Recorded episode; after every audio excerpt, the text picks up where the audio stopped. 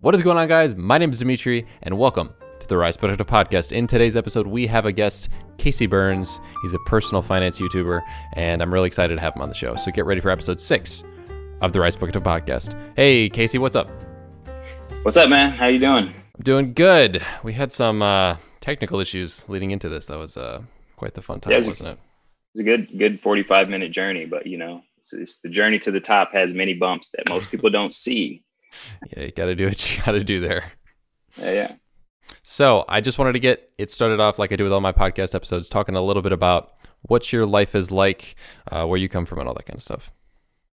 Okay, uh, so what my life is like, um, I would say that my my life is, uh, you know, is interesting. I actually just did a, a video with my parents about like kind of how that that uh, formation of my life was. It's it, it's been a, a series of, of very hard work, you know.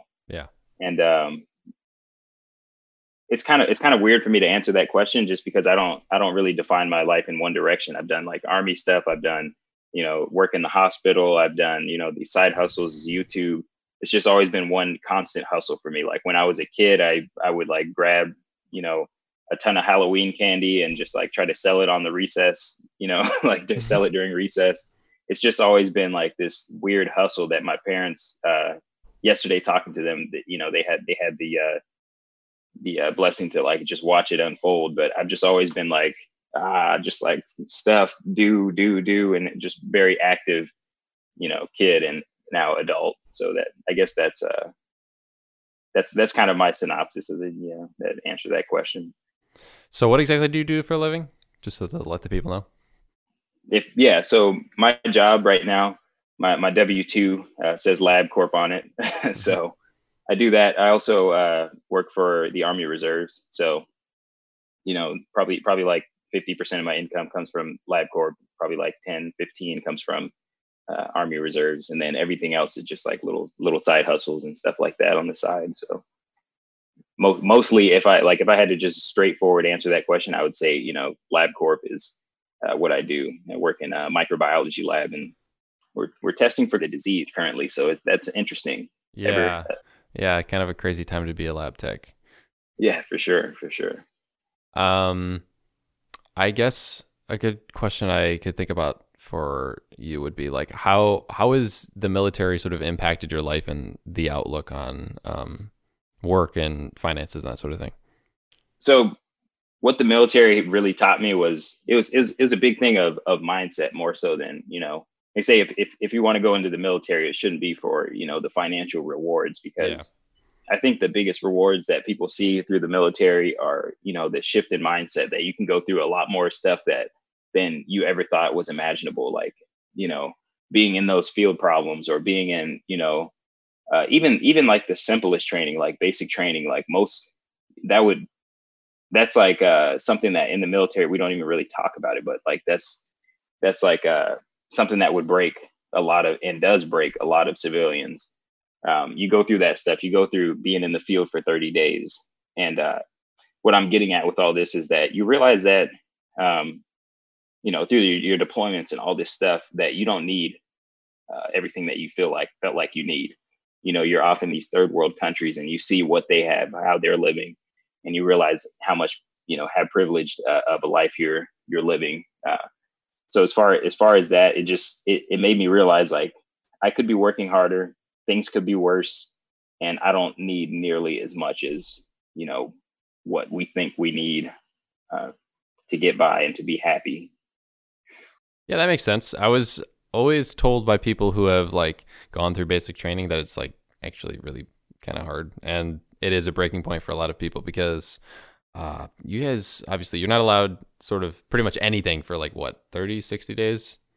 Yeah it's a it's a nine week nine or ten week oh, training. when i went through it was it was a uh, was it 10 weeks or nine weeks? I don't know. I went through in 2012 so it was, it was a while ago. I think it was there's three phases. There's a red phase the blue phase and the white phase. So red phase you get in there the drill sergeants are right in your face like uh you know that that stuff that you see on the movies uh which was crazy to go through. And uh it just kind of snaps that civilian right at you, you know, like all those, you know, like, oh, I'll, you know, just, just little notions that you have when you get there. Like, I'll, I'll kind of do this on my own time. And like, if I'm late, that's okay. You know, it's like, no, There's no there's no late. There's no you know none of that none of that stuff. There's no BS. There's no like oh if I mess something up, um, you know it was somebody else's fault. There's a lot of ownership. There's a lot of like you're gonna make your bed. You're gonna do it this way.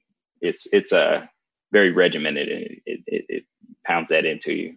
Yeah, I'm guessing the discipline that you have for yourself now is even a, a higher level than it might have used, like might have been before. Um, yeah, that's definitely the main thing I always hear from people who've gone and had any sort of military experience. They feel like their discipline is just, I mean, massively improved when they come out of it, or well, they're still in it, but yeah. I uh, do know that your education expenses get helped out when you go into the military. Does when you're in the Army Reserves, does that also happen? Yeah. So I, w- I would say um, that is not a bad deal, but this is just my personal experience. And people will see that I'm not I'm not sitting here recruiting for the Army Reserves. Mm-hmm. If you're going in for the education expense, the return on your time um, is is going to be better elsewhere, like applying for scholarships or something. Okay. So they they did help me with my school, but as far as like the time commitment that you're giving up for that school, you're giving up eight years of your life. You could you know you could potentially yeah you could per- potentially work a job and pay for your school. So if it's like oh i want to pay for school you know then there's there's other ways to just pay for school. But if you want to actually be in the military like people ask me all the time should i go be a, an army officer? And i'm like why do you want to be an army officer? You know we need to we need to talk about that first before you're like oh well i heard the gi bill is gonna you know help my school out. And like how much money is that really? Like what's what is what is you being an army officer for eight years worth if you don't actually want to be an army officer? Yeah that's a lot of waste of time. Yeah exactly. If, if you're not in it for the right reasons that's yeah. you know it's not the move. That's the move not the move so speaking of personal finance casey is actually a personal finance youtuber as i said and i wanted to talk to him a little bit about how he was introduced into that sort of realm of personal finance. I have my own story, but I'm sure all of you want to know about Casey's. Okay, yeah. So my my story basically started. Um, man, I was I was like I was down and out at the end of uh, my college career. I ran track in college, but what basically had happened was I, I picked up this night job. I was trying to run my fifth year, uh, senior year. Picked up this night job, and it was stressing me out. Couldn't couldn't hack it. And so I was like, you know, I either got to got to quit this job, um, or I got to quit school and track because I was I was just running a fifth year of track.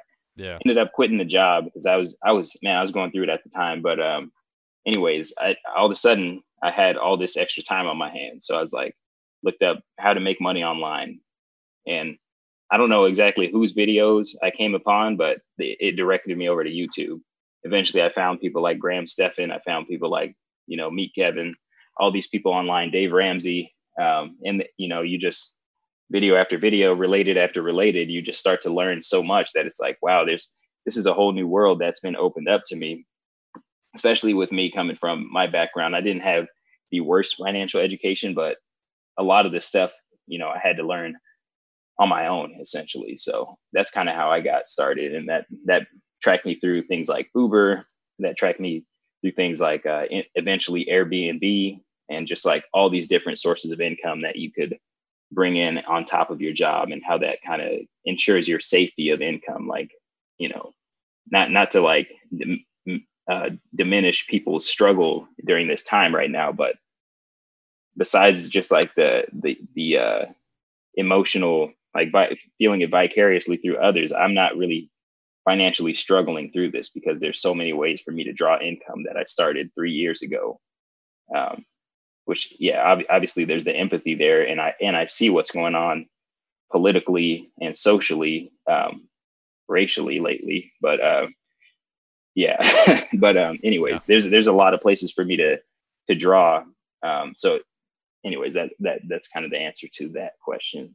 I definitely do agree with you on how like with everything going on and there kind of is a situation where yes i do genuinely feel like it's it's difficult for a lot of people who had like one source of income going into it but I, it'll hopefully be an eye-opener going forward that you can't rely on like one source of income especially that's not like not, it's not yours proof. yeah yeah that too that too i agree with that it's if it's not yours but even people who had businesses that were like only in person physical products Right. Um, I'm trying to think of an example. Speaking of Graham Stephan, do you remember he had that Millennial Money episode with the person who cuts hair in Detroit? Right. Yes. He has an entire product line outside of him, like him cutting hair. So he probably still had some income coming in, like during this Right. time. But a lot of people who cut hair and that kind of stuff, they don't have any sort of second um, income coming in. So the second everything got shut down, they're really not in a good spot. So I'm glad that you, you know, fell down the rabbit hole um, pretty early in life, and I have too. And and I'm trying to find different ways to make income. I've done some like um, freelance stuff during the school year, and I I'm always so busy, and it's really hard to. But I hope people realize after this that they got to find a way to like diversify their income at least a little bit. Because if this happens again, and you don't have a diversified income or some sort of online income, that I mean, like that sucks. But you kind of had like a a pretty big warning with everything going on. Yeah, and I like I like that comment of uh, falling down the rabbit hole because what I noticed and what I what I was trying to uh, communicate with with your first question of how did you come into the personal finance world is that falling down the rabbit hole it was it was a, a product of me breaking up my habits. You know, I had a huge breakup happen at that time. I stopped running track. Um, I was still working my night job. I had a ton of free time when something like an event like that happens in people's lives, you're about to fall down the rabbit hole. And which one you fall down, that that's a, that's huge. And I, I'm very grateful. You know, you could call it lucky, you could call it divine intervention, whatever you want to call it. I was very lucky that I fell down the rabbit hole that led to people like Graham Stephan, people like, you know, Kevin, people like Dave Ramsey that said, Hey, this is how you get your life on the straight and narrow. So I think that this this uh, breakup of people's habits societally with with the disease is is a potential blessing for a lot of people because everyone's habits got broken up. You can't go to the bar. You can't, you know, you can't you couldn't go to certain restaurants. You couldn't take your normal path through life. And where you fall down that rabbit hole, I feel like is going to be it's going to be huge uh, moving forward here.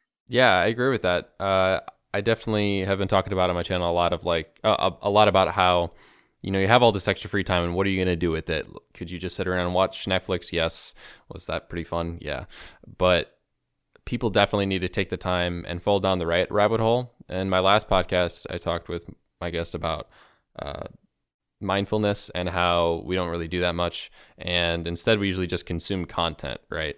And mattering on what kind of content you consume, you can really go into the right or wrong direction. You you understand how easy it is to like be on YouTube and whether it's on a uh, just some random video, you feel like you click on something that's outside of the niche that you're currently watching, and you watch through it, and then YouTube recommends all of that stuff. Like yeah, something similar to it. Yeah, or or even the same YouTuber a million times, even though it's not you know something you're crazy into you just kind of watched and you're you're just getting thrown all this content. And if that's some sort of negative thing or it's something that's just not productive or anything like that like for for example i used to watch chris smoove. Uh, he was uh, oh dude i loved him. Dude he's so good. But uh, i i looked him up again after like years. He's a 2k youtuber used to play cod a lot uh, for those of you that don't know. And i watched one 2k video my entire recommended feed now is Chris Smoove, Modern Warfare 2, Modern Warfare 3, and Black Ops videos from 10 years ago. And I'm like,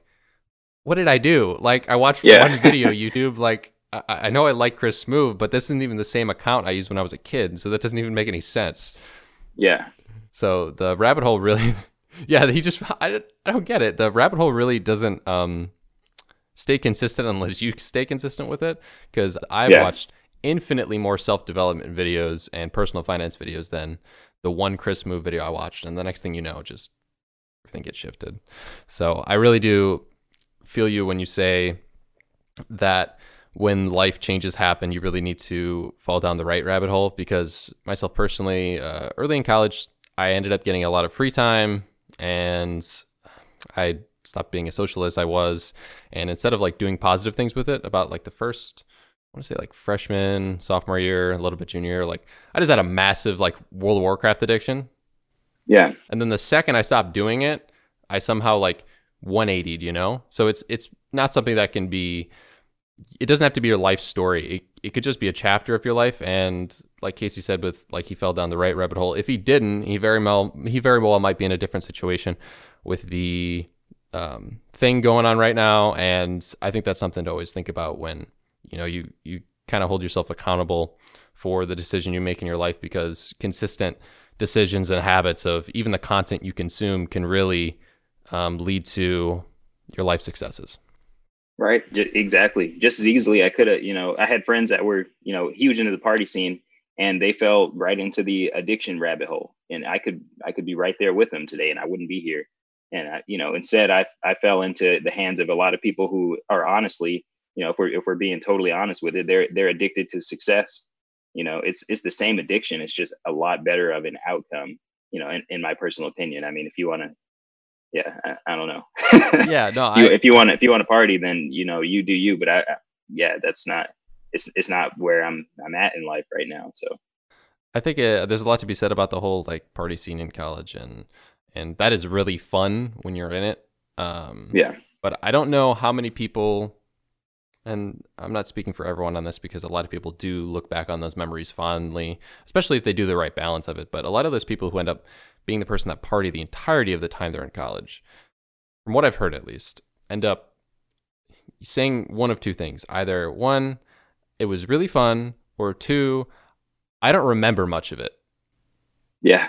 so so I'm like I'm sitting over here like okay, if there's a chance I'm not going to remember the majority of what I'm doing, like why would I waste my time? yeah, that thing? Like it was so fun was it though? Because you don't remember. yeah. I would much rather be in a better financial situation, have better mental health, because I feel like when you party all the time, maybe you're just kind of putting off some of the mental health stuff. And I'm not saying people don't put off mental health stuff or their personal issues just through partying. People do it through a lot of different vices in their life. I was doing it through video games. I understand. I'm just trying to make the point that like I don't go to parties all the time because is it fun to hang out with people I enjoy? Yeah, but doing it excessively is it. I don't really see the benefit. Yeah, for sure. There's got to be that balance there. Yeah, uh, I don't know how that tangent happened, but I, I, actually like that one. That's something I'm passionate about. I don't really talk about much. Um, yeah, for sure. I do want to talk a little bit about. Uh, I spoke with Casey before uh, on this, but I think it's a good thing to go on from how we're talking about the rabbit hole and falling down the right rabbit hole. Tell us a little bit about how your like consumer culture and your family was growing up because i'm sure that's probably you change your opinions changed since you were younger. Yeah so what i would say is um so to, to give give a little context on like my family where we came from we came from not not me personally but my my parents came from like a really bad neighborhood. Mm-hmm. so like they didn't they didn't come from money. So they ended up coming into very high incomes um, and basically through through watching them bump their head i learned a little bit more about you know my financial education. So i don't i don't want to bash my parents as no. far as like you know their their their consumption because uh, they did they did everything that they learned i learned at this you know at the age that they were and at the age that i was. So when they first came into money they were just like oh my goodness like you know they just you just threw you know two two hundred fifty thousand dollars at them, and they're you know, it was a little bit more like uh, you know, let let let's spend it. Um, mm-hmm. we, there wasn't as much investing. I mean, there was investing. Like, don't don't get me wrong, they're they're worth like multiple millions of dollars now. Like, uh, they they sorted it out, but um. more i guess more so i had to take some personal accountability there that like every time that i would save up to earn something it was so that i could go buy something. Uh, and uh, so like there was there was kind of a, little bit of an emphasis on savings but there was it was more like i'm saving to go buy a thing. Uh, so i never i never personally made that connection. You know my parents were investing but i think that one thing that i would have appreciated from them which you know they they i love my parents. They did a great job. Um, but one thing i would have appreciated was having a custodial account um, okay. because then then i would have made that connection of like oh you know this is a this is a dividend. Like what you know like what what is you know why am i getting paid just because i had money? You know that that didn't i didn't make that connection. And uh, one last thing on that as far as like the consumer culture is that you know when it comes to building generational wealth a lot of people just think that it's the money that one generation transfers to another but another component of that is the knowledge that one generation transfers to another so the knowledge that was transferred to my parents was, you know, I'm gonna, you know, like not not be a high school graduate. Mm-hmm. Was you know that was that was my my grandparents. You know, they're they're working, you know, railroads, and obviously, if you go back far enough in black culture, you run into some some dark times. just say that, but like that that was the that was the generational wealth that was transferred to them, and then what they're transferring to me is significantly more. And then you know, moving forward, uh, just as far as the information, uh, there there will be more. So that's that's kind of roundabout way, but um, yeah, that's that's kind of where that mindset came from and i had to make a little bit of a shift to say like okay what what is an investor you know does an investor just buy a house or do they buy also they also buy stocks and do they also have different types of portfolios do they buy land do they have you know oil stores things like that commodities gold you know there there really wasn't any of that in our household so if I, I, I would give my parents a B plus because they made it to be a multi multimillionaires, but you know I wouldn't give them an A quite. Let's, let's just say that. That's funny. the old B plus. Um, yeah, I can definitely completely understand where you're coming from with the genera- generational wealth type thing because um, for my grandparents uh, who were they were very frugal, right? They're very frugal, and I'd say moving forward with that, then like with my parents' generation, they ended up using that part and then expanding on it, like kind of how you're doing with the sort of um, uh, fiscal responsibility that goes beyond just like save your money. It goes into diversifying your income. It goes into um, having stocks that pay dividends. It goes into having a bunch of different investments and having a very diverse portfolio overall. And then for me, they did a good job. My dad did a good job specifically um, of making those things clear because of what he does for a living. Uh, so I feel like it's hard probably for each generation to know without like doing some real reflection of like hopefully each generation is telling the next generation something more than the previous had known. And in in most cases I'd say they do a pretty decent job if they're on the track towards success, but there are some situations where man, like trust fund kids. Yeah. Yeah. Like I always heard yeah. from my family that like third generation businesses fail. Like the third generation in a business usually fails. Mm-hmm. I don't know if you've ever heard that. Yeah. So I, I was actually, I just, well, I, I've already mentioned this, I think, within this podcast, but I, I was just filming with my parents yeah. because we wanted to talk about like, you know, I wanted to talk about what what makes a, a financially responsible kid. And i was like i'm not going to go on on you know my channel and say that because i don't have kids. So like who's going to yeah, be like who's going to believe me? Even though like obviously i i had parents. So like maybe i i know from the other side. But anyway um one thing that was very important in our household that was that we had to work for everything. Like we actually had a payroll that had like you had like things that you could get paid for the dollar amount like cutting the grass was like $15 and that oh, grass we had we had five acres of property so i was making like three bucks an hour oh. you know, and uh, like, so if I wanted, if I wanted school clothes, I worked. If I wanted to not get taxed, so they had a tax column. If I wanted to not get taxed, I couldn't have things like food in the room. I couldn't, you know, there were certain things in the house that I couldn't do, and I could go negative for the month. I could That's go negative. Awesome. I could, I could owe them money. So it, it built good habits, and it, it like made me work. So one of the things that they were like, it was very important was that, you know, a lot of kids how they get money from their parents is they walk up to their parents and they say, "Hey, parents, you know, can I have some money?" And that's that's like the way that that that behaviors and habits happen. Like you do that, you get the money. It's like pull pull string, get cookie. All right, that's how you get money. You you walk up to mom and dad, you get the money. I did that, and it was like they put a they put a rake in my hand. so it's like, oh, so I work and then I get money. So that's that's like how my mind was formed. Like, okay, this is how you get money. And then if you do bad things, then you get less money. So that that's that really was kind of how they yeah. So I uh give them props for that. I you know, that's a really good idea. Might have to keep that yeah. one in the back of my mind for later.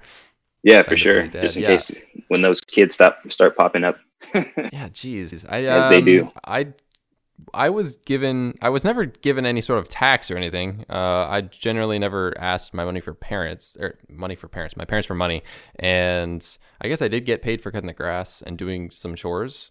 So, like, I understand that, but I really like the idea of the tax part because it's it's got to be hard for parents to like try to teach their kids to to keep up the basic things like keeping your room clean, uh, keeping your bed clean, keeping food out of your room. I think we just had a lot of general rules that were like, you know, don't eat outside of the kitchen and that kind of kind of stuff, and we just kind of stuck to it. So uh, there's a whole rabbit hole of um, parenting advice that I I really can't give, so I'm not gonna get down into that. Yeah, you might you might want to do the same, like the kind of the same episode, you know, with your parents. You might yeah. learn something because I learned yeah. a lot from from like j- them just explaining what they did, things that I had forgotten that they did, and why they did them. I was like, oh, so like that. It kind of like I was. It was it was habit affirming. I was like, oh, so this is where my habits come from. Like because you guys did these things when I was younger. Like that's why I think the way that I think. That's interesting. Yeah. Uh, it was I, it was crazy. I, I, I want to try it out. Uh, there was a comment on one of my podcasts saying, you know, like put your parents on the podcast. I think it actually ha- has happened a couple times, and I was like, yeah, I think you know maybe I'll eventually do that. Uh, but I definitely should try it out. I'll probably get some insights that I didn't have before. Um, yeah, I wanted to talk to you a little bit about about being debt free um, at such a young age because you did go to college. You did a lot of things to keep the debt down as much as you could, but inevitably, as I think you told me, you know, you you came out with a little bit of debt. Is that right? Yeah, I came out with uh, a lot a lot of debt overall, but mostly it was because of a stupid car purchase. So I had oh, about thirty seven. Yeah, I had a had a thirty seven k. My my mindset was like, oh, I'm making money now. Like I'm gonna I'm gonna get that nice car that I've always wanted. Got the nice car. The car was nice. It was a it was a 2017 Toyota Tacoma, and uh, I, you know I had speakers in it. It was great. It was it was a fun time for about six months until I started uh, watching Dave Ramsey, and you know what he told me to do?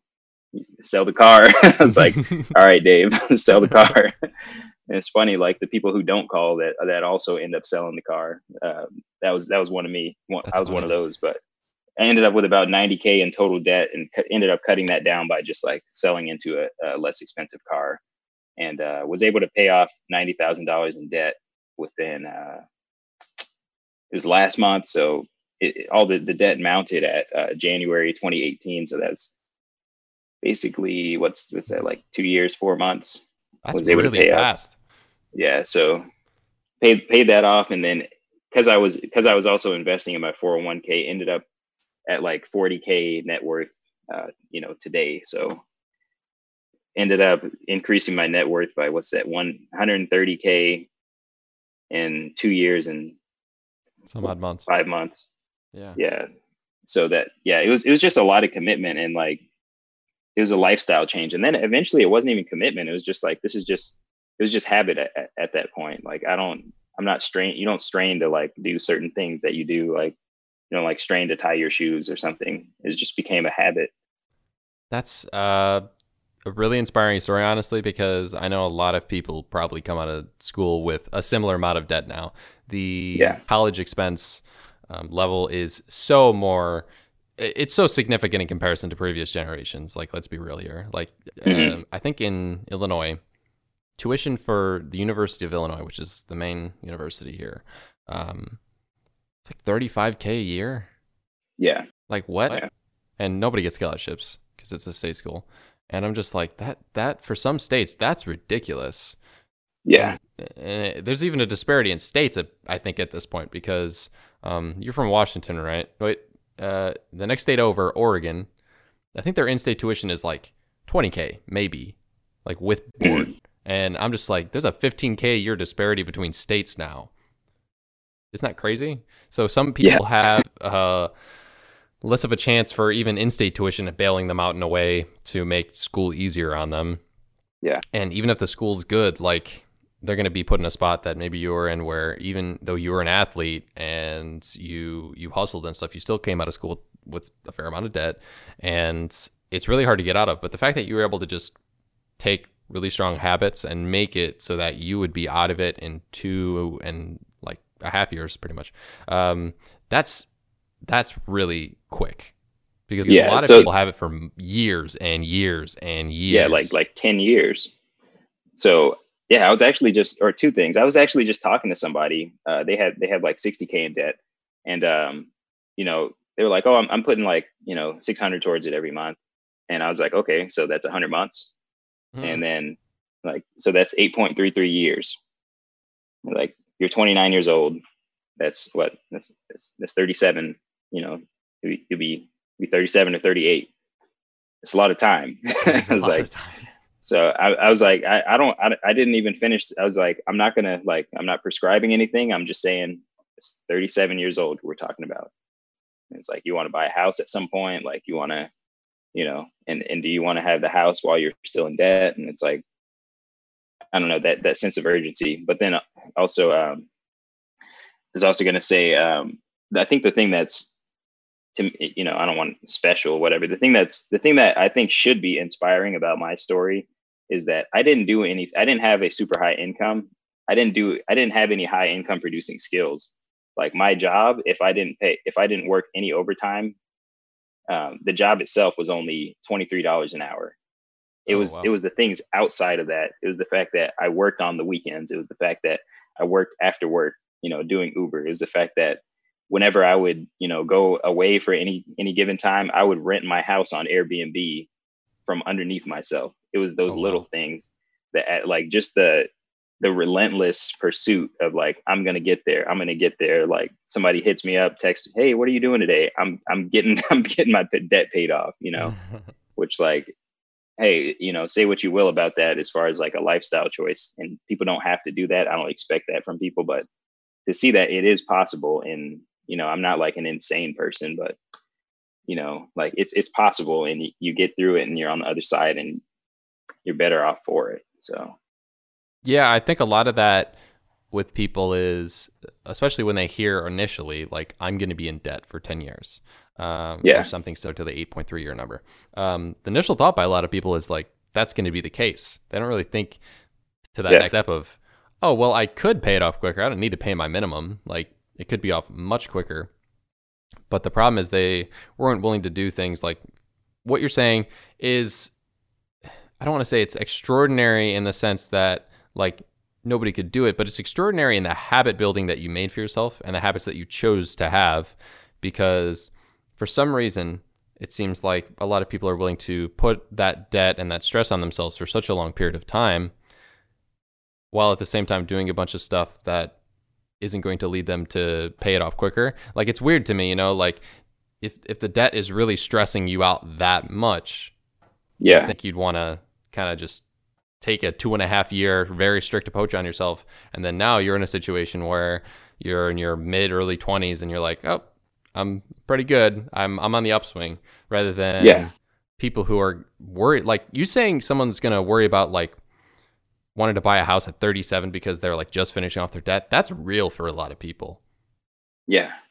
Yeah, exactly. And that that's what I feel like that's what depresses people like and and it, it's very fatalistic. It's like somebody got to be very careful about what thoughts you allow to, to, to plant themselves in your mind because people will plant that in your mind like oh that you know this is what your minimum payment is this is how much you can make and you're like, oh, this is how much I will make. You're like this little zombie that's like, you know, you you once you accept that into your reality, it becomes your reality because you're like, okay, this is going to take me eight years, and I don't like this. The fact that the the call to action for me is I don't like this, and then the next thing is I'm going to change this. I'm going to do something different. Not just I don't like this, and I'm just going to not like my life. You know, that's that's to me that's a call to action to to make some type of drastic change, you know? Yeah, because no one else is going to change it for you. There's no yeah. magical thing that's going to um, get you to not be in some crazy amount of debt. I, I think there's this whole concept right now that maybe there will be some sort of relief uh, to the population um, regarding student debt. Um, and I don't want to like burst anyone's bubble on this one, but if they do that, like inflation's a thing.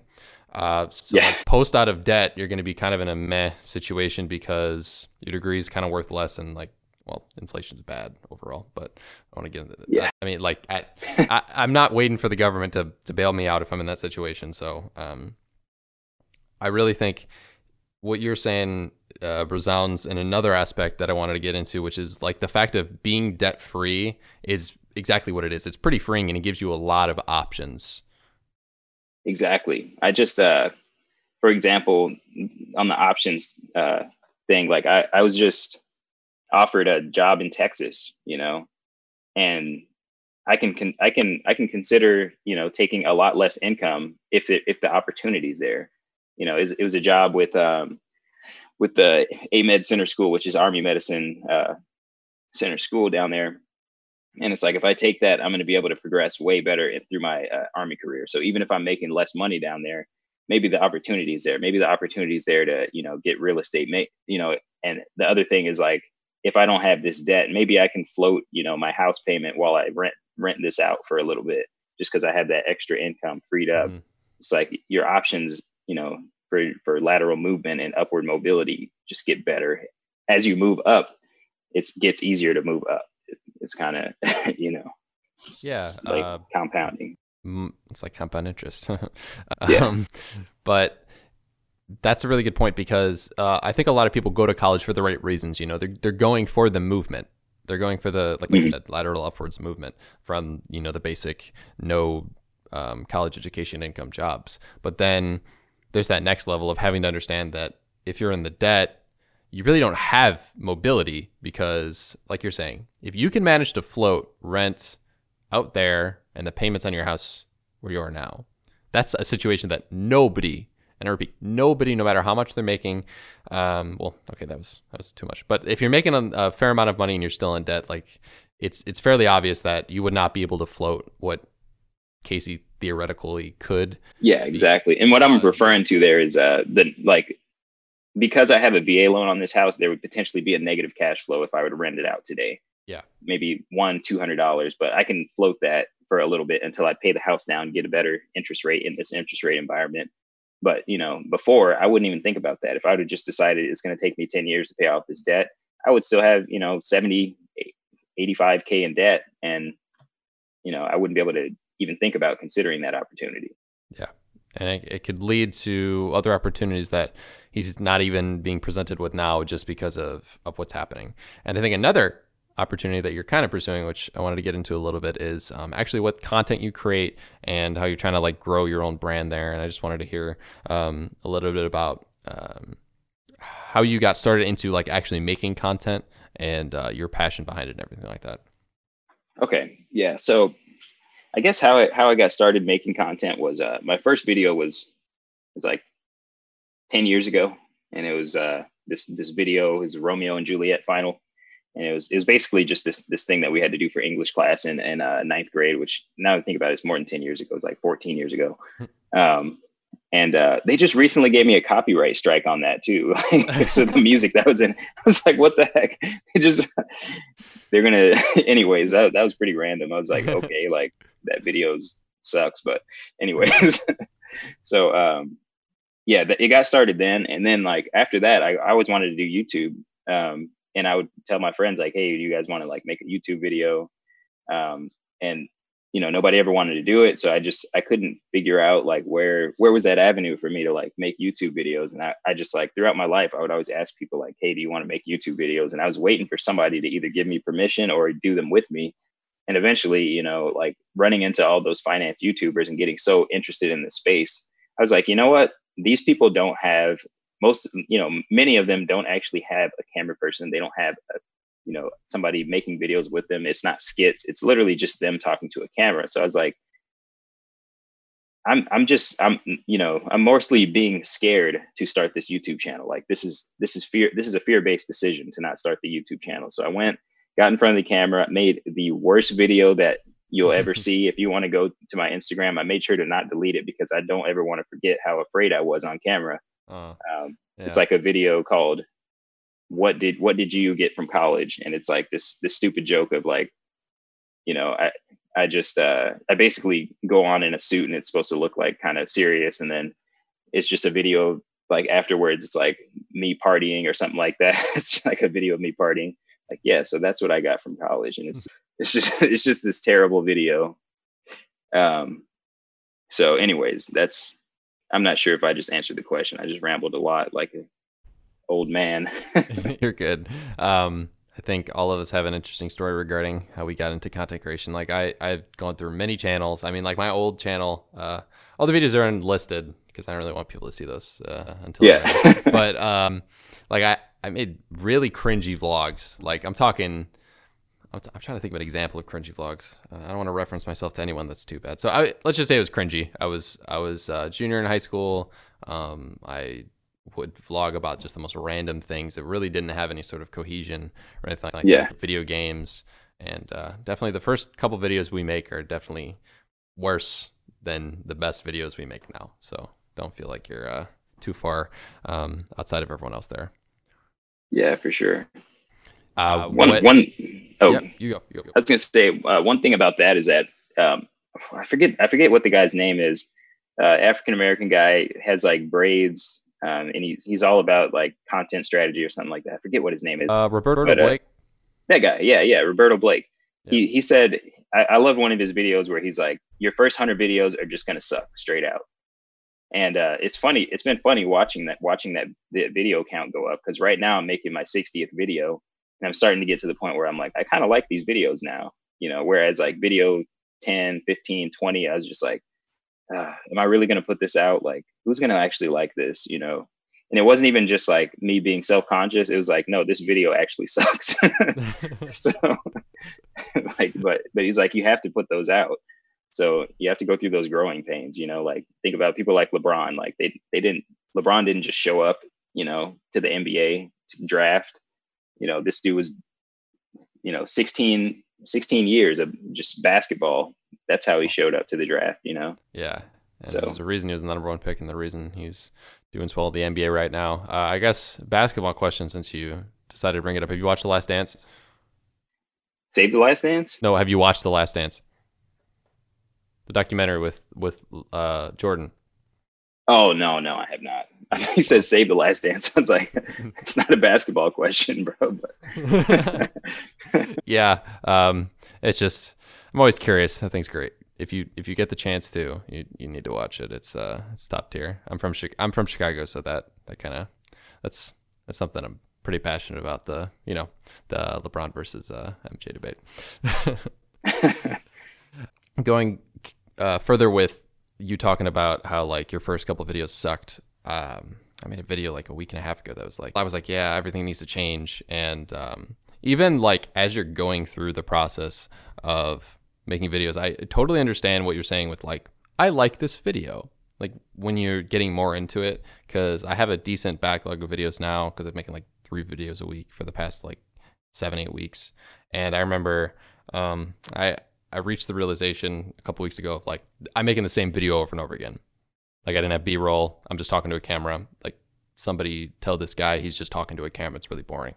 So you definitely go through a lot of growing pains and like i edited a video that um, the one that's going to come out on sunday because this comes out on wednesday and i was editing i was like oh this is like fun you know i don't know if you you had an experience in a shift of like you enjoy editing your videos more now because you have like i don't know more inspiration towards them and they're like better videos. That makes sense. Yeah i think it's it's like you start to build up a, a toolkit of of uh you know things that that uh you you tend to do in in your editing of of your videos. And um one thing that i would say for new content creators is that it can kind of hurt those that first time you get you know a few hate comments or whatever.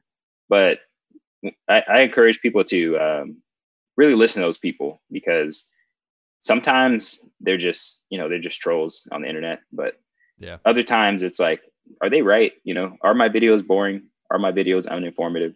You know do i do i keep on like am i blinking too much? Was, was one of them that i got? It's like dude you, you're blinking too much. And i was like okay well um th- that's probably because i'm looking i had like this ring light and the camera Oh, was right man. there. So i was like i was like i couldn't see anything so it's like okay you are blinking too much so take the light put it off to the side and then you know it's less so um so you gotta listen to those people even even if it like hurts you it hurts your little feelings you know you gotta you listen to those gotta, you gotta play to the strengths of what you have, but also go along with the crowd a little bit. I was told Yeah, the opposite sure. actually in the first couple of videos. Like I didn't blink in my first two videos because Yeah. I would cut every single time.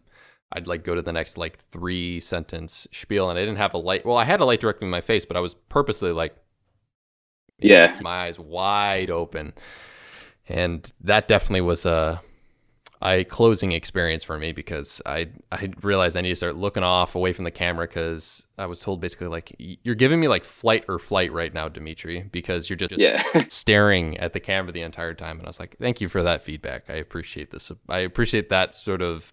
There, there is a level of support in uh, positive feedback, but I, I know what you mean by trolls too.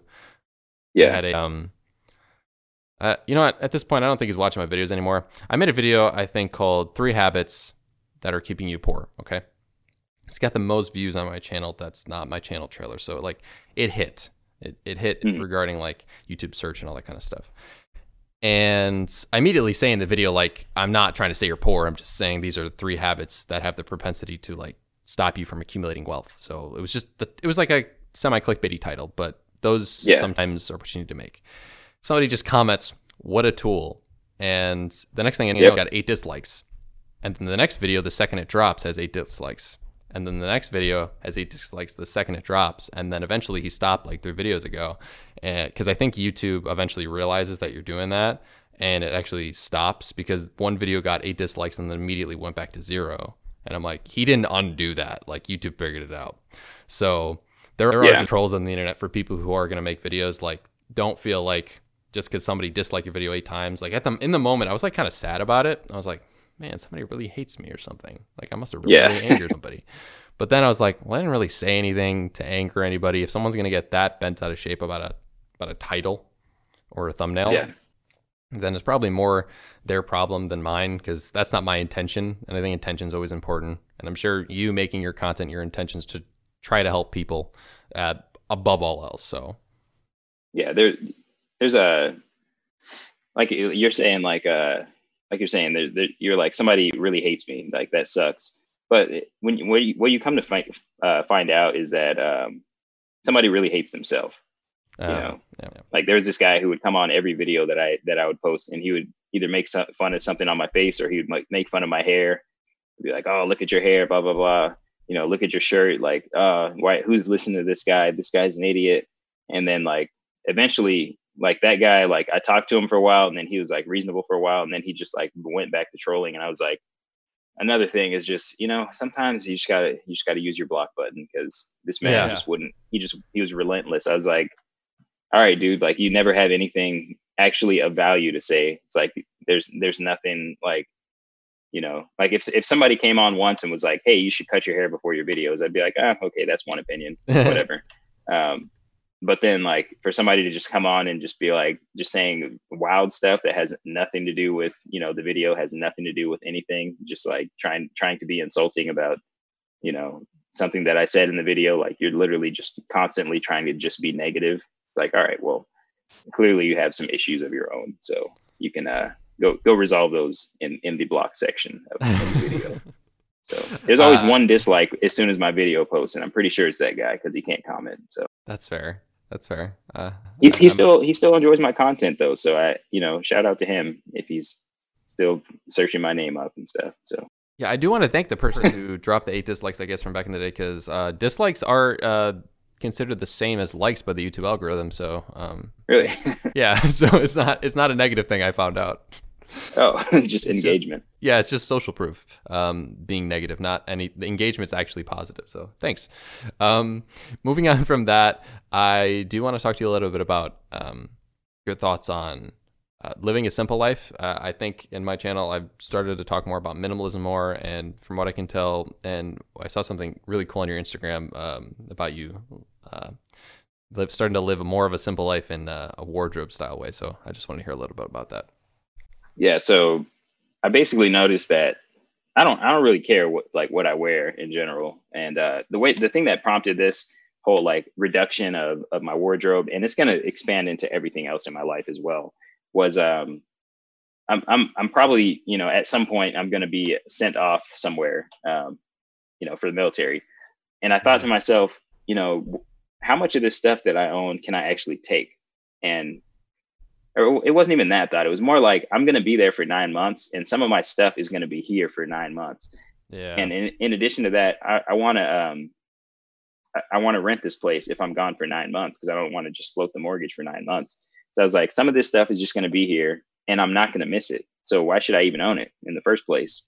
So that was that was really what what you know prompted that reduction. I was like, if I'm not going to take it with me on a deployment, then obviously I don't care about it. If I can if I can have it gone for nine months and not miss it, then I it doesn't need to be in my life. So that I feel like just that simplification, it kind of can streamline, you know, your life as far as uh yeah, just like less less mental clutter. So that's that was that decision. And next next is my garage. There's like a microwave in there. There's like a bunch of stuff that, you know, and then there's a bunch of army stuff that I wish I could get rid of, but you know, that's can't do that. How many uh what's the word for clothes that you wear together? Outfit. Uh how many outfits do you have now then? So I basically put a cap on on what type what articles of clothing I could have. So oh, I have okay. I have five workout shirts. I have five just like t-shirts for wearing out. I couldn't I couldn't bring myself to throw away my polos, so I I, I still have like most of those. There's like five of them. Um, I've got like five like sweaters. It's pretty much it's pretty much five, except for things that were you know like I didn't throw away my underwear for the most part. Like I, I threw away some of them that were just like I'm never gonna wear these. yeah. Um, and the, and my socks. So my socks, I think I've I think I've got I've got seven military socks and seven you know civilian socks because and that's how and that's like how we pack our bags when we leave. So I was like, I'm just gonna get it to the point where I could pack this bag, and you know, we always have our our numbers that we're supposed to hit when we're going on like either a mission or we're going, you know, deploying whatever. I was like, I'm I'm gonna make my life like that, and then it's just gonna be a lot more simple, you know. Yeah, I'm getting to the point where a lot of the drawers that I have are like overflowed with stuff that I don't even wear anymore, and I'm starting to get yeah. irritated by it. So I'm definitely thinking of like I've made the joke multiple times of like I'm gonna wear the same uh, exact shirt in all my videos, and I'm just gonna like ten of them, uh, like my favorite YouTuber Matt D'Avella. Uh, but the more I'm thinking about it, like I do like to change up the look of it mildly. So I definitely like the idea of like five of something. So I've thought about that a lot. Like I'm only gonna have like these two pair of jeans, these two pair of like cargo shorts, because those are the only things I wear. Like if it's if it's nice out, I'm gonna wear like cargo or golf shorts. If I it's not, I'm gonna wear jeans and then I'm just gonna have the same shirts for like that entire you know what I'm saying I, like for the summer or winter I'll have a couple long couple short sleeves and that's that's kind of it because the overflowing of drawers it's stressful. I don't know about you but when you have like a drawer that's just filled with stuff and you're like this is all in the same category but I don't wear any of this. Yeah exactly. It feels like you it literally feels like garbage like you're you're sifting through garbage to like get to your stuff. Yeah you know even though it's usable stuff it's still in your mind it's garbage because you don't you don't use it and and somebody definitely could and you can donate it and somebody would really appreciate it. But you're sitting yeah, there exactly. with excess clothing like i don't want it and somebody could be using it. So i uh i appreciate that a lot living in this sort of simple life. I definitely want to try to do that going forward a little more. I also want to talk to you a little about uh, a little bit about how you think that sort of little path of just having the outfit leads to like a little path during your like daily routine and that sort of thing? Um, so I, I would say that, you know, like like we were going over earlier with the whole like two months and five two two years and five months thing, like it was super easy for me to get there because I started to basically, you know, and this is going to sound boring to some people, I started to walk the exact same path through every week, you know, I, and I would wake up, I would, you know, I knew, or yeah, one one more thing to add to that. I had I had this whiteboard on on the uh on my wall okay. that was like this is what I do in the morning, and then I had a schedule of like what I do every day. So I would follow it every day, and like that, like I said, that's gonna sound super boring, extreme to people, but it works. So I, you know, I'd wake up, I'd go, you know, brush my teeth, floss, whatever. I'd go get my vitamins, which was great. Um, even little things like this is this is gonna be like maybe TMI for some people, but like I always had like problems with with my feet or athletes' feet. And and when mm-hmm. I put it on that board to like, hey, spray your feet every day, and then you know it was almost like magic. Like I looked down three four months later, and the athlete's foot is gone. You know, and it like I was unconsciously doing this like every day, just religiously doing it, doing it, doing it. And it's like okay, and then I, there's exercise, you know, put into there, and it's like I kind of unconsciously start going through this life. And a lot of people go through life unconsciously, but they're not doing anything good. But me, yeah. when I was doing those good things, it's like I wake up four months later and it's like, whoa, like, whoa, I'm like, I'm more muscular now. you know, just because I've just been following the same path over and over and over. Um, so that I, I, think I just answered the question. I'm not sure. yeah, you did. Um, I think a lot of it has to do with habit building, and you definitely did a good job of like structuring the habit building, which maybe a lot of people don't do. I uh, the video that hopefully you guys saw on Sunday was about how like I block schedule my whole so my I block schedule my whole life like wake up, prepare for bed, in bed, and everything in between. When I'm gonna eat, when I'm gonna eat breakfast, lunch, dinner, when I'm gonna work on stuff, when I'm not gonna work on stuff, when I'm gonna hang out with my family. Like I just straight up schedule everything. And I also have like habit tracking as well, like when I take my supplements, when I brush my teeth. And when I started doing that, I realized I'm like, man, I just do this stuff more. Yeah. There's a complete different um, thing in your mindset when I told myself before, like, yeah, I'll take my supplements about five times a week. But it was really like, I don't know, three when? or four or six or, yeah. And also when, you're totally right. You're totally right. I, yeah. I never would have a structured time of this is what I'm doing it. But when I made a checklist about it, immediately five to seven times a week, it was done. Yeah. And it is a little boring at, at times uh, to think about it like that. But doing it is really not that bad. It's it's just like it just becomes a part of your life, and then you never have to worry about, okay, when am I going to work on this? When am I going to take my supplements? Because you don't ever want to get yourself in a position where you're struggling to find the time to do the things that you have to do. Like, I'm sure if you're up at like 11 p.m. after a crazy day, you're not going to like go and look at your feet and be like, all right, I'm going to fix this athlete's foot now. Yeah. yeah. So one, one thing that I like to tell the people on the, on the whole idea of scheduling and like space time, cause I, I don't know, I, I really like space time. Mm-hmm. I'm still discovering that mystery. Mm-hmm. Um, but, um, it's like the, one of my favorite statements or questions to ask people is like, what if I just told you that um, I'm going to meet you in Times Square? Like, okay. Yeah, where? yeah, where there's a lot of people there. like, I know where Times Square is, but like, are you going to meet me there like right now or in, in five years? You know, you got to, to, to, to meet with a goal or to meet with a person or to meet with anything, you have to be in the same space and the same time, you know, which is kind of mm-hmm. like sci-fi-ish if you really really go there but you know if there's no time assigned to what you're going to do then your goal doesn't exist without being somewhere in space and somewhere in time you know so like that i really like that question or that statement i guess of like yeah what if what if i just said i was going to meet you in times square you'd be like okay you you yeah, literally when, just didn't where, tell me like, anything when what part yeah are you though are you though should I go now? uh, you know what? Have you been to New York? I have not. That's that's on the list. That's on the list. But yeah. it's not on. It's not in time. See. Yeah. Okay. All right. All right. See, yeah. That's why it hasn't happened. it hasn't been scheduled. Sense. That makes a lot of sense. It is a little sci-fi when you think about space time. I guess being in this specific yeah. spot, at the specific time, specific moment, specific day. All right, I don't want to get too creeped out by myself. Um, moving forward with the last topic, I do want to ask a little bit about um, how you've experienced this crazy um, beer thing uh, because you're working in the medical field, you're testing um, for the word and, that I won't say. And I'm just curious how that's really impacted your life and your experience about it. So um, being being the person who who's uh, doing the testing, I think that it gives me a little bit of a, I guess, a different perspective because I can actually see how many tests are coming in the door. I can actually see how many tests are you know going positive, uh, percentage wise, you know, and I can actually see, you know, eh, instead of just seeing like whatever's on the news, I can actually see, you know, the patient population and what the hospitals look like. People are like, oh the hospitals are empty like personally our hospital is is pretty empty just because we're not really well we are now but for the most part during the whole situation we weren't seeing patients for just like normal stuff we were it was like okay.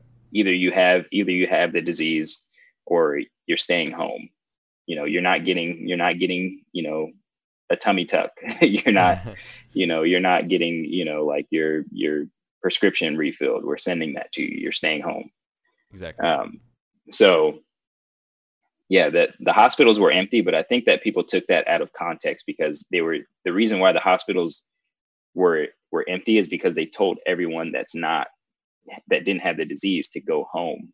so, um, yeah, I, I, guess that was that was more so up in Seattle, but um, yeah, I, and uh, the other different perspective I had on it is that a lot of people thought it was either a hoax or you know whatever, but when you can actually see people, you know, dying, and you see like the the nurses and you see like the actual you're in the middle of the situation and somebody's like saying something about like 5G and you're like mm-hmm. you want to you how about let's have like a, a bring your uh, idiot friend to work day because people are literally dying at my place of business and you're on the internet being an idiot so yeah let's let's come on in and see what the real you, story is yeah that's really so. that's a good. Uh, I'm glad you have that insight for it because right now things are crazy, and I'm sure a lot of people acknowledge that, and they know people are passing away and everything. But um, I was I was glad to hear that you um, had the experience, and I, I've wanted to talk to people who have been, you know, like in the throes of everything going on, and I definitely know that the context of like people not being in the hospitals is definitely taken out of context completely because all like outpatient um, surgeries and all that kind of stuff was just straight up just gotten rid of. Um, and inpatient stuff for a lot of the cases is not back yet. I know like outpatient came back because Illinois is kind of slowly getting back into things, but just because these certain parts of the hospitals aren't back open, like there's no re- that doesn't mean that the entirety of the system um, is just gone, and it doesn't mean that the beer thing isn't going on just because some of the hospitals that aren't tailored towards the exact thing you're claiming it's empty for. You know what I'm saying? Like just because one thing's happening doesn't mean the other thing's not happening. So it's frustrating to hear. Um, have you been uh, finding yourself with a lot more time though? Um, I would I would say so, but I, I tend to fill my time, and um, just because for me, there's such a strong connection between the way I use my time and my life outcomes. Um, one one thing that I think we talked about on the phone was you know just building up that that mental toughness and uh, you know using your time for something that's that's out in the future. Like uh, the first time that I I was able to go to nationals uh, as a you know track and field athlete when I was when I was like nine years old. You know, mm-hmm. just persevering. You know, grinding grinding something out every day, and then I didn't know what the heck we were doing uh, when I was younger. I was just like, why are we running so hard? this this sucks. and then you know, going going you know four months later, and we're we're in this huge stadium down in Miami, and I'm like, whoa, all these people are here to see us run, and and like this is crazy, you know, being on the biggest stage. And I was like, okay, so this was the reward, like, you know, making that time, that connection between like, okay, I worked hard, it did suck, but there there was a reward, and throughout my life, just getting all those, you know, making that connection multiple times in multiple ways in different avenues, you know, whether it be grades or whether it was sports or whatever, just continuously just making that connection, or whether it be, you know, when my parents were making me work for money and then I get, you know, whatever thing I wanted. Uh, so I, yeah, I've always connected my, my time to rewards. So I don't, I don't waste it because I want, I want stuff, I want rewards. So like, you know i don't i tend to not waste it because i have made that connection that's fair i i totally get where you're coming from here uh, i'd say one thing i would want and uh, that i you know what you reminded me when, when we got on the zoom call and I, I want like qc35s or something yeah speaking of wanting things like i just keep looking up during the zoom call and i'm like man i really want like some nice pair of Bluetooth headphones, and you got to work for it. And with the way we both kind of think about money, I'm sure it's hard for you to like justify just buying something without working for it. So um, mm-hmm. I definitely appreciate um, the thought behind putting your time to good use. Uh, with that being said, guys, that's all the topics I have for the video. Um, I want to give you the floor for a second if you want to say anything, and we'll wrap this up. All right. Um, I, I, yeah, I mean, thanks for having me on um, I guess not not too much to say. I, I think that uh, we had a good talk here, and um, yeah, overall, I, I would just encourage people that with all this crazy stuff that's going on, to um, this is a great time to learn about the history of the context of you know what's going on specifically. Um, two things that I would encourage people to look into is, for one, uh, things that happened that caused and uh, you know, helped people through the Great Depression because I don't want to call it a second Great Depression, but mm-hmm. with the looting and with the you know the economic slowdown, it's not looking like it's too far fetched. So yeah. I would encourage people to to look into stuff like that. And additionally, it looks like we're about to go into some social unrest uh, as we tape this on. I believe this is the thirty first. Yeah, I would encourage people to uh, look into system, you know, the the systems of oppression, so that you can have an accurate knowledge of what people are talking about, an accurate knowledge of, you know, people want to evoke people like Dr. King, have an accurate knowledge of things that Dr. King said, have an accurate knowledge of before you just go open your mouth because you're gonna you're gonna end up with your foot in your mouth if you don't really study up on the history. So that's that's what I would have to say in closing. Well, I really appreciate you bringing that up. Um, there is a lot of stuff, crazy stuff going on right now, and I further Casey's point of do your research, know what you're talking about, and then talk about it. Thank you so much for being on the podcast. I really appreciate your time, and this was a great talk. So, with that being said, I will see you guys in the next one.